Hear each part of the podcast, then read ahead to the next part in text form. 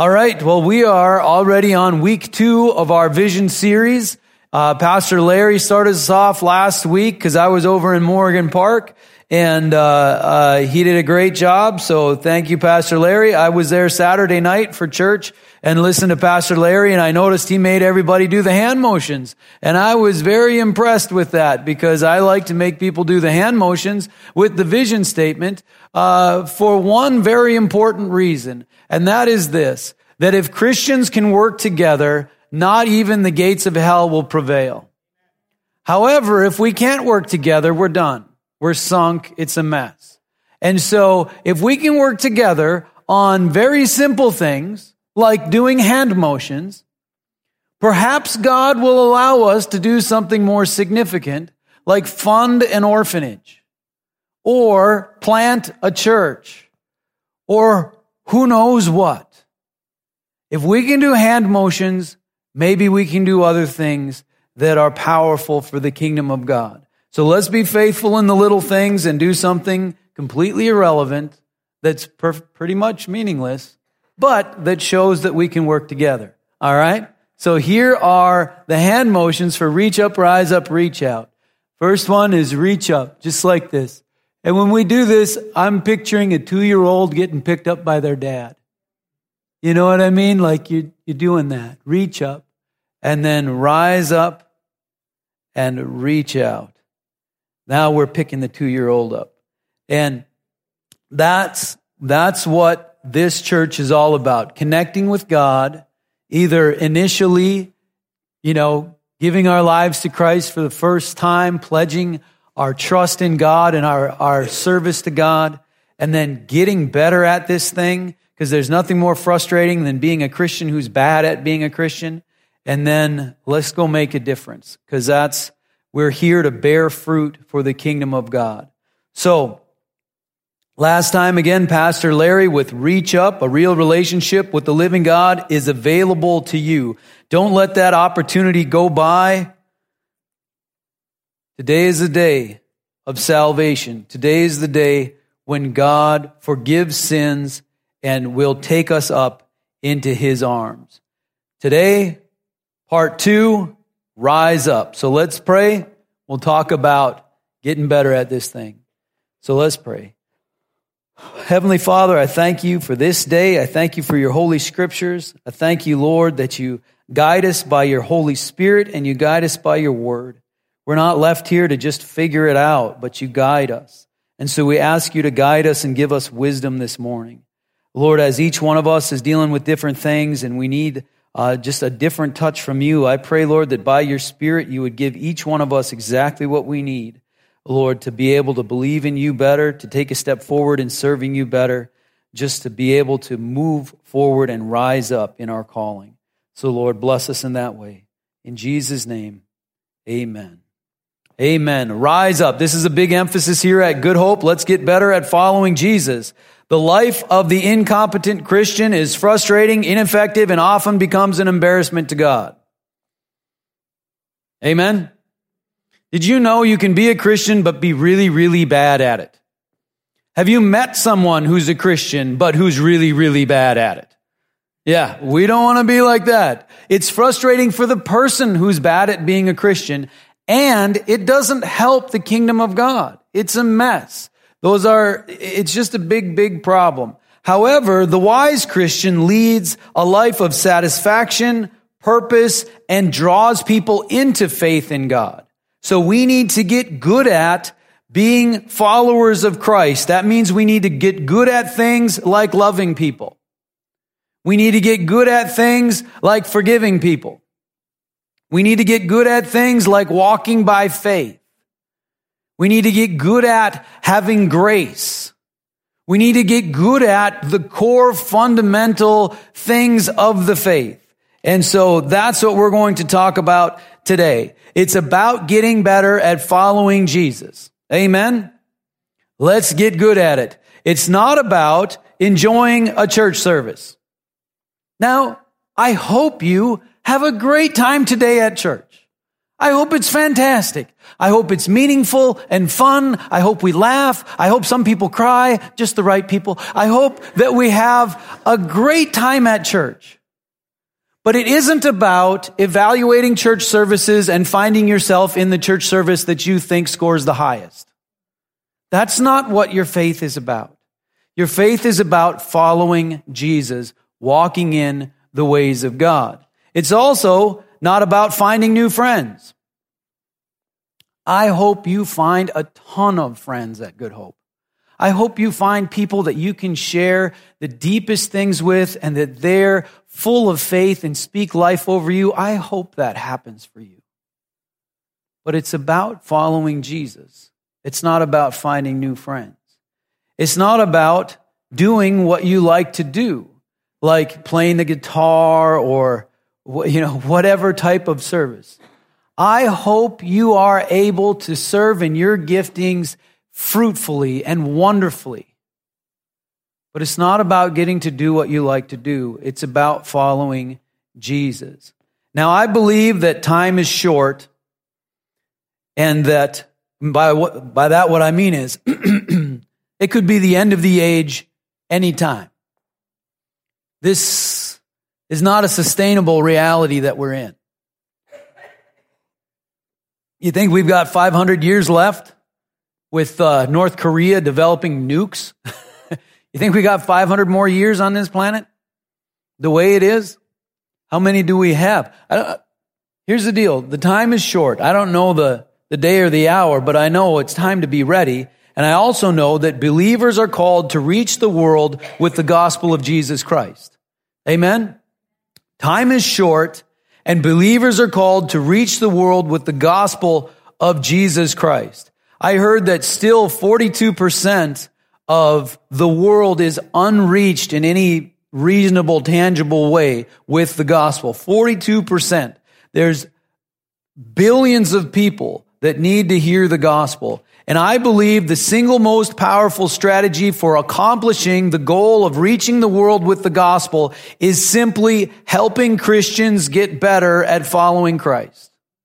I think that is the single most significant and important strategy in reaching the world with the gospel is helping Christians get better at following Christ. If we are good at following Christ, it will just work. If we're bad at following Christ, it won't work. So we need to get better at things like loving God and loving people. Amen. We must be good at loving God. That's the most important commandment. Love God. Don't think God is real. Love God. We've got to learn to love people. That's the second most important thing. We have to be good at that. We have to be good at walking by faith. We need to get better at true forgiveness. Now, forgiveness is a challenge, amen? But is it core to the fundamental teachings of Christ? The cross itself is a cross of forgiveness. It's a cross of redemption, which is a step higher than forgiveness. Redemption is when you pay the price. So like if somebody backtalks about me and spreads lies, and so now if I were to redeem that, I'd have to pay them a thousand dollars to forgive them. That's redemption. You have to pay the price. Jesus paid the price. We need to be good at forgiveness. If we're good at that, the gospel will spread. If we're bad at that, it's not going to work. Uh, a friend of mine, a pastor named Doug Vogley, he says it this way. He says, healthy things grow.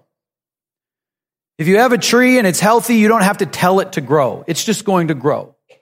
This summer, with all the rain we've got, the lawn just grows, right? You don't have to go out there and give it a motivational speech. Come on, lawn.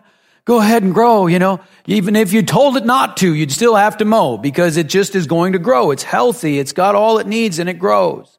And the church is like that. When the church is healthy, it grows. When the believers are healthy in their faith, the church grows. And so we want to be healthy and strong and grow. We're going to read a passage from Acts chapter 2, starting in verse 37. This is Acts chapter 2, kind of the birth of the New Testament church. On the day of Pentecost, a great miracle happens and the 120 believers who are in the upper room, the Holy Spirit falls on them and they are able to proclaim the wonders of God in all the languages of the people who are gathered there in Jerusalem for the the uh, celebration of Pentecost. And so all these people are hearing the wonders of God in their languages. It's an incredible miracle. And Peter steps up, the one who seven weeks ago was running away, in fear of his life. Now he's emboldened by seeing the resurrected Christ and knowing that death has been conquered. And he's empowered by the Holy Spirit to be able to speak to the same people that he ran away from seven weeks ago.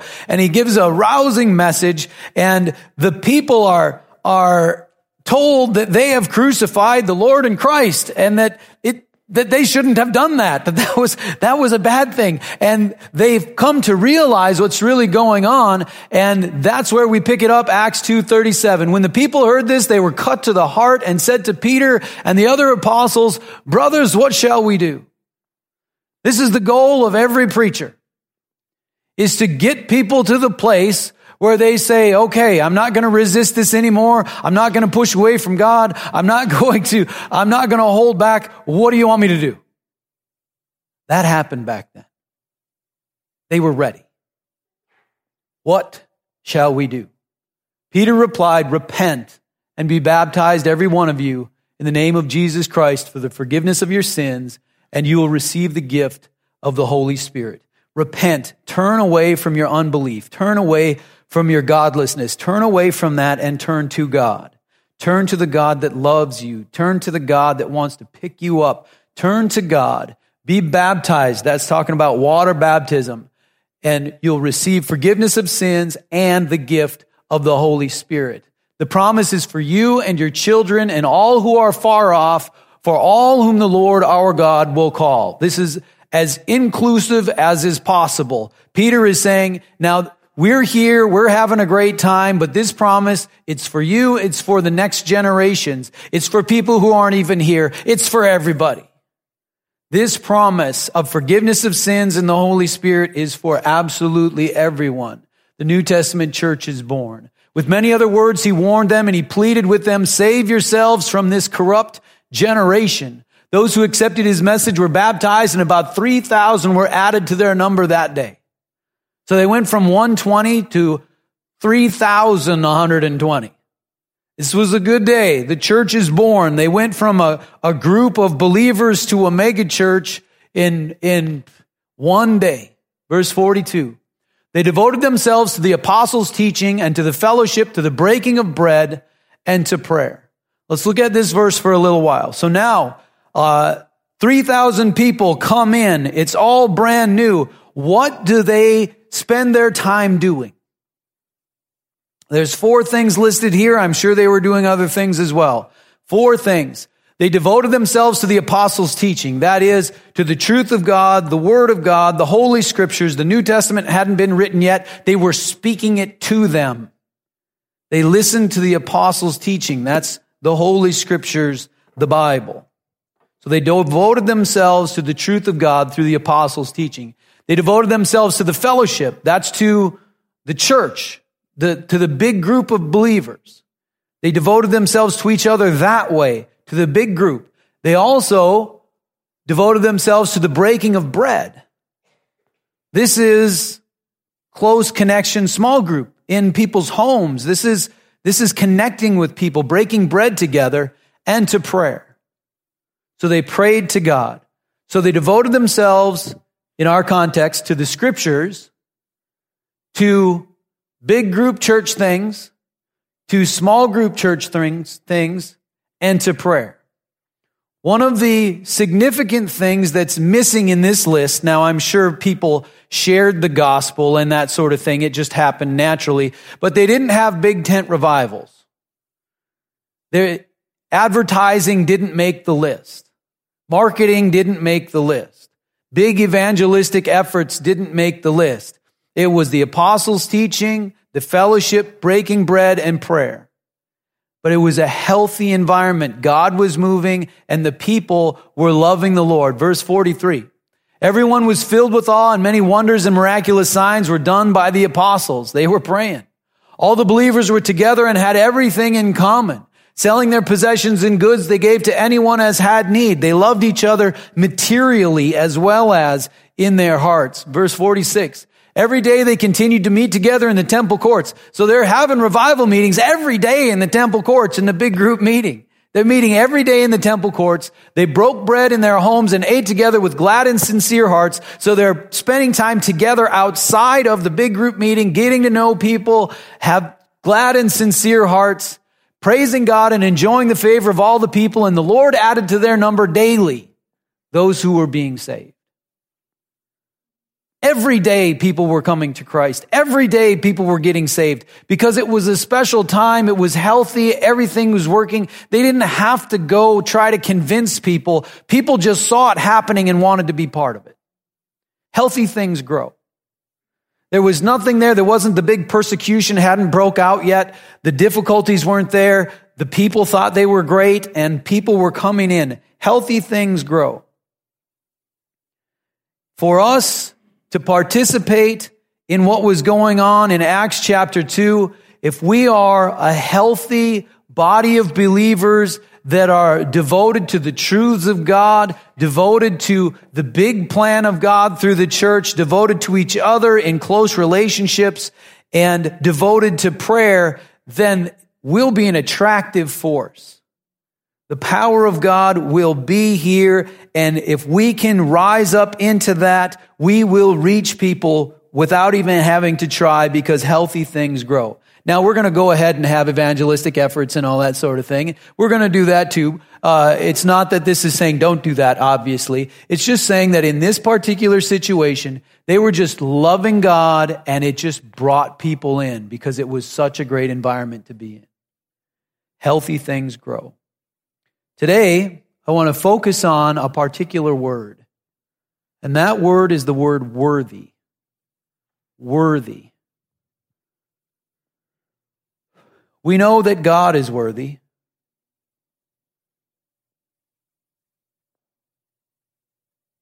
But the word worthy is used in more ways than that in the scriptures. Let's go to Ephesians chapter 4. We're going to look at three different passages all in the epistles of the Apostle Paul, so letters that Paul wrote to various churches.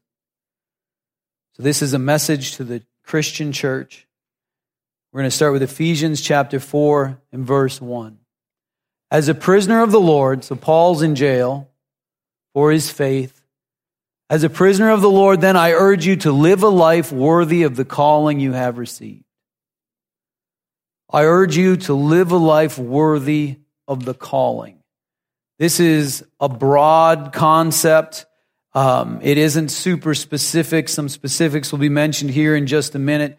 But Pastor Vicky has a rule in kids church that we adopted into youth group. And that rule is this.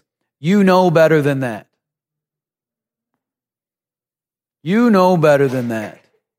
You don't have to spell out every detail of every rule. Sometimes somebody's doing something and you can just say, hey, you know better than that. This is one of those things. I urge you to live a life worthy of the calling you have received. What does it mean to live a life worthy of the calling? Be worthy of the calling. Live a life worthy of the calling. Well, before we go uh, any further, what does this life worthy look like? Now, how you view God is going to affect how you view living a life worthy of the call. I believe God is good. And that this is talking about living abundant life. This is talking about living life to the full. This is talking about living a life worthy of the calling is living a life of love, a life of grace, a life of devotion, a life of generosity, a life of service, a life of blessing, a life of purpose, a life of joy. This is a life worthy of the calling. So let's get a few specifics from the next couple of verses here in Ephesians chapter 4. Verse 2. Be completely humble and gentle completely humble and gentle. This is worthy of the calling. not pushing people around, humble and gentle. Be patient, bearing with one another in love. So, be patient. Amen. Bear with one another in love. We know we're supposed to love one another. There's a secondary truth behind the way this is phrased, bearing with one another. What, do you have to bear with someone who's perfect? No, the assumption here is that you're going to be interacting with imperfect people. You're going to be interacting with people who rub you the wrong way. Inside the church, you're going to be interacting with people who make mistakes. We are to bear with one another in love. Bear with. This is a life worthy of the calling. Verse 3 Make every effort to keep the unity of the Spirit through the bond of peace. Stick together. Devote yourself to the fellowship. Devote yourself to the things of God. Let's go to Philippians chapter 1, verse 27. We continue along this theme of looking at the word worthy. Paul says to the church in Philippi, whatever happens, conduct yourselves in a manner worthy of the gospel of Christ. Whatever happens. So Paul is in prison. Most likely, the book of Philippians was written while Paul was in prison in Rome. And when Paul was in prison in Rome, he did not get out of prison with his life. He was killed in Rome. And so what Paul is saying is, whatever happens to me, if I get out or if I don't, conduct yourselves in a manner worthy of the gospel of Christ. If you see a horrible injustice occur to somebody you love, or if that person is delivered from that trial, whatever happens, conduct yourself in a manner worthy of the gospel. If you see the evil of this world fall on someone you care about, conduct yourself in a manner worthy of the gospel, whatever happens. Then whether I come and see you or only hear about you in my absence, I will know that you stand firm in one spirit, contending as one man for the faith of the gospel. Now, this is talking about living a life worthy of the gospel in the face of struggle, opposition, and suffering. It's not always easy. It can be very difficult. Let's read the next few verses. Without being frightened in any way by those who oppose you now in Philippi, Paul was beaten. The jailer that was, you know, the, the chains fell off and the shook, that was in Philippi. There were people who opposed them. Don't be frightened in any way. This is a sign to them that they will be destroyed, but that you will be saved and that by God. Uh, if we stand for our faith, will we be opposed? Does that scare you? I tell you, it makes me uncomfortable when I stand in a situation where people don't like me because of my faith. And in today's world, people make assumptions about other people a lot more so than I think they used to. Uh, maybe it's a social media thing. It's just the way that we interact with information. But people make assumptions about other people. And when they find out I'm a preacher, then they have certain assumptions they make about me, about what I think politically, what I think about uh, various people in the culture. They have certain opinions about what they think I think, and they're convinced of it. And then they have to get to know me because I'm different than what they thought. But we're not to be frightened by those who oppose us. When we stand in a situation, now, Peter was not frightened in Acts chapter 2. He was frightened on the crucifixion day. In Acts chapter 2, he wasn't frightened. What was the difference? Well, he'd seen the resurrected Christ. That makes a difference. When the mob kills Jesus and then he comes back to life and you go, oh, that's what he was talking about. Then it makes you think, okay, death has been conquered. The worst thing these people can do to me is send me to heaven and give me a better resurrection. That's the worst thing they can do to me. And then it gets less scary. Now it's, uh, you know, I don't want to undercut this. It, it's very uncomfortable to be in situations where people don't like you. But when we stand strong in confidence of what God has for us, then it shows something to other people. Last couple verses, verse 29. For it has been granted to you on behalf of Christ not only to believe on him, but also to suffer for him. Yay! But here's the deal. We can suffer for Christ in a manner worthy of the gospel or not. We can go through terrible physical problems in a manner worthy of the gospel. We can go through persecution and resistance and people's junk in a manner worthy of the gospel or not. Verse 30. Since you are going through the same struggle you saw I had, and now hear that I still have. So the Philippians are going through the same struggle Paul had there and that Paul has now, which is imprisonment, persecution, and, and trouble. And he's saying, walk through the trial in a manner worthy of the gospel of Jesus Christ. Sometimes people don't get healed, they don't get set free, they don't get delivered from the circumstance, but they walk through it nobly before God and it brings something up inside of other people as they see them suffer and love Jesus in the middle of it. People think, man, I was mad because it was raining and I had to walk 50 feet through the rain to go to church. I almost drove by and went home into my garage. And then you see somebody battling through something terrible. And it, it picks you up because they're doing it in a manner worthy of the gospel. Rise up. Colossians chapter 1, verse 10. And we pray, let's start in verse 9. I'm sorry. Let's, uh, we'll just jump into that. Verse 9. So, Paul here, writing to the church in Colossae, for this reason, since the day we heard about you, we have not stopped praying for you and asking God to fill you with the knowledge of His will through all spiritual wisdom and understanding. We've been praying for you and we pray this in order that you may live a life worthy of the Lord and may please Him in every way, bearing fruit in every good work, growing in the knowledge of God. We're praying for you so that you may live a life worthy of the Lord. Is it possible for us to live a life worthy of the gospel, worthy of the Lord, worthy of being associated with Almighty God as a Christian? Is it possible for us to live a worthy life? I love asking that question because I get yeses, I get nos, I get, uh, because Romans um, 323 is still true. For all have sinned and fall short of the glory of God. Right? Paul is saying, be worthy of the call. Be worthy of your Lord that you call on his name and people know you're a follower of him. Be worthy of that. And all have sinned and fallen short of the glory of God. Both true.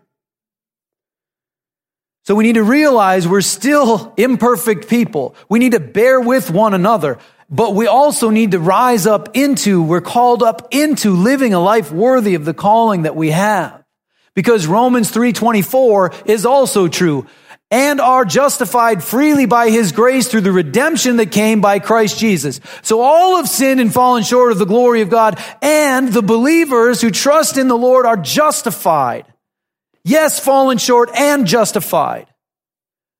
And redeemed by Christ picked up into being able to live a life worthy of the call. Let's go back to uh, Colossians 1. I'm not sure where we're at. Are we on verse 11? Let's go to verse 11. Being strengthened with all power according to his glorious might, so that you may have great endurance and patience, and joyfully giving thanks to the Father who has qualified you to share in the inheritance of the saints in the kingdom of light. I'm going to invite the prayer teams up. I'm going to invite the ushers up. We're going to take communion um, so you can start handing out the communion elements. I love this verse. Giving thanks to the Father who has qualified you. So if you're going to live a life worthy of the calling, do you qualify yourself? Do you prove yourself and you step up yourself?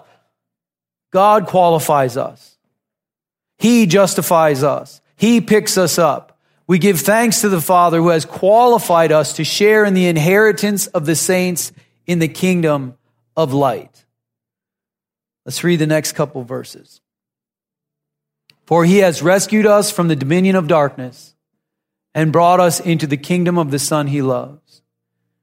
This is rise up out of the junk holding you down. I don't know what's holding you down. I don't know if it's fear and anxiety. Go ahead and start handing out the elements. I don't know if it's fear and anxiety. I don't know if there's a sin that's gripped you that you're trying to get free from. I don't know what's holding you down. If it's a lie that you believe, but our God has set us free from the dominion of darkness. Believe that and step into the kingdom of the Son of God.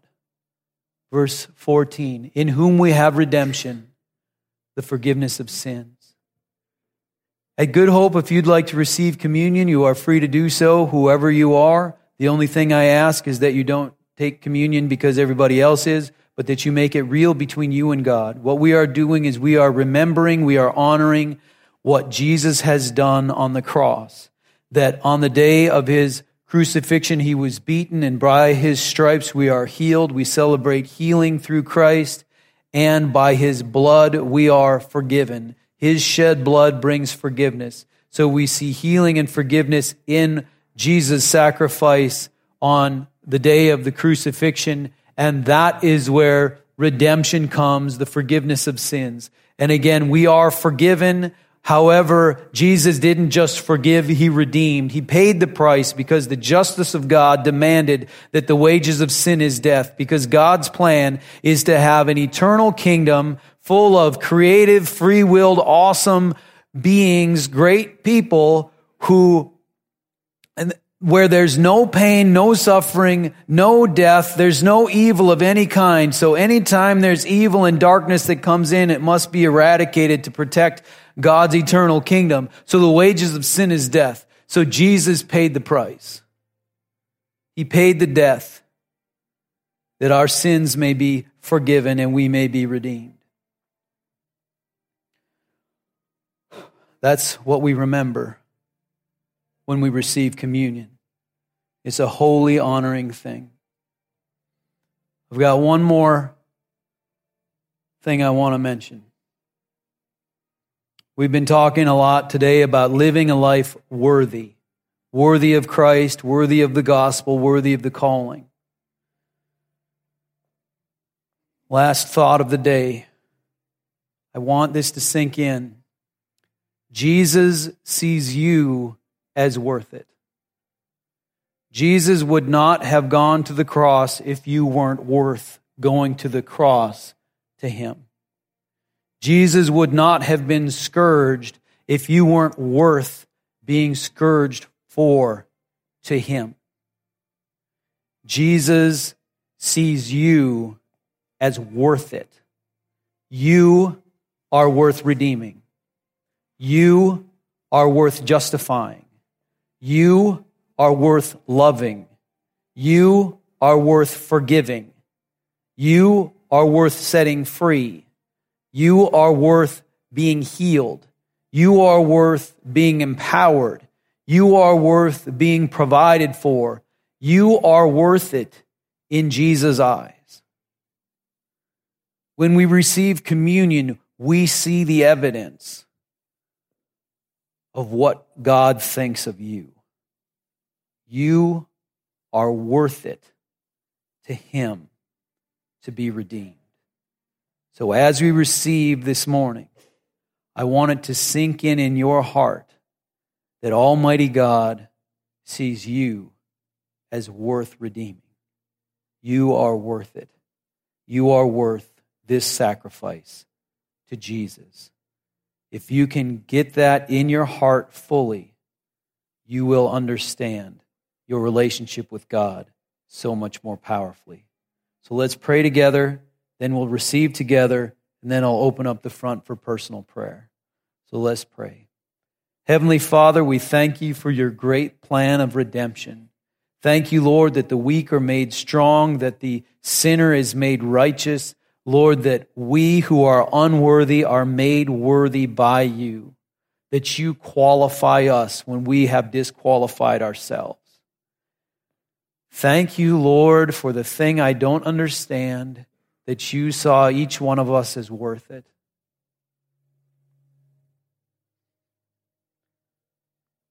Thank you for that. Thank you for your love. Thank you for your sacrifice. Lord Jesus, we will not forget what you've done. We will honor you for what you've done. We will strive to live a life worthy of what you've done. We give you praise. Let's partake together. This is the body of Christ, which was broken for you.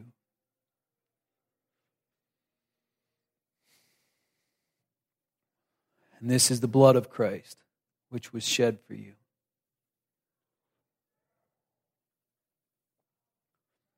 Oh, Father, we honor you here in this place. We give you praise. We thank you, Lord, for what you've done. Father, I pray a blessing over each person in this place. Lord, I pray your peace would be upon us. Lord, that when we walk through the storm, we could walk through it in a manner worthy of the gospel. Lord, I pray that your joy would be upon us like Peter, who faced the hostile crowd that he ran from weeks before, but instead he was filled with joy, knowing the truth of the resurrection and the power that you have for everlasting life. Let us be filled with that joy, knowing we have an inheritance in you. We are co heirs with Christ. And Father, let us know your love to its fullness so that we can share your love with others. Lord, bless us in that way. In Jesus' name I pray. Amen.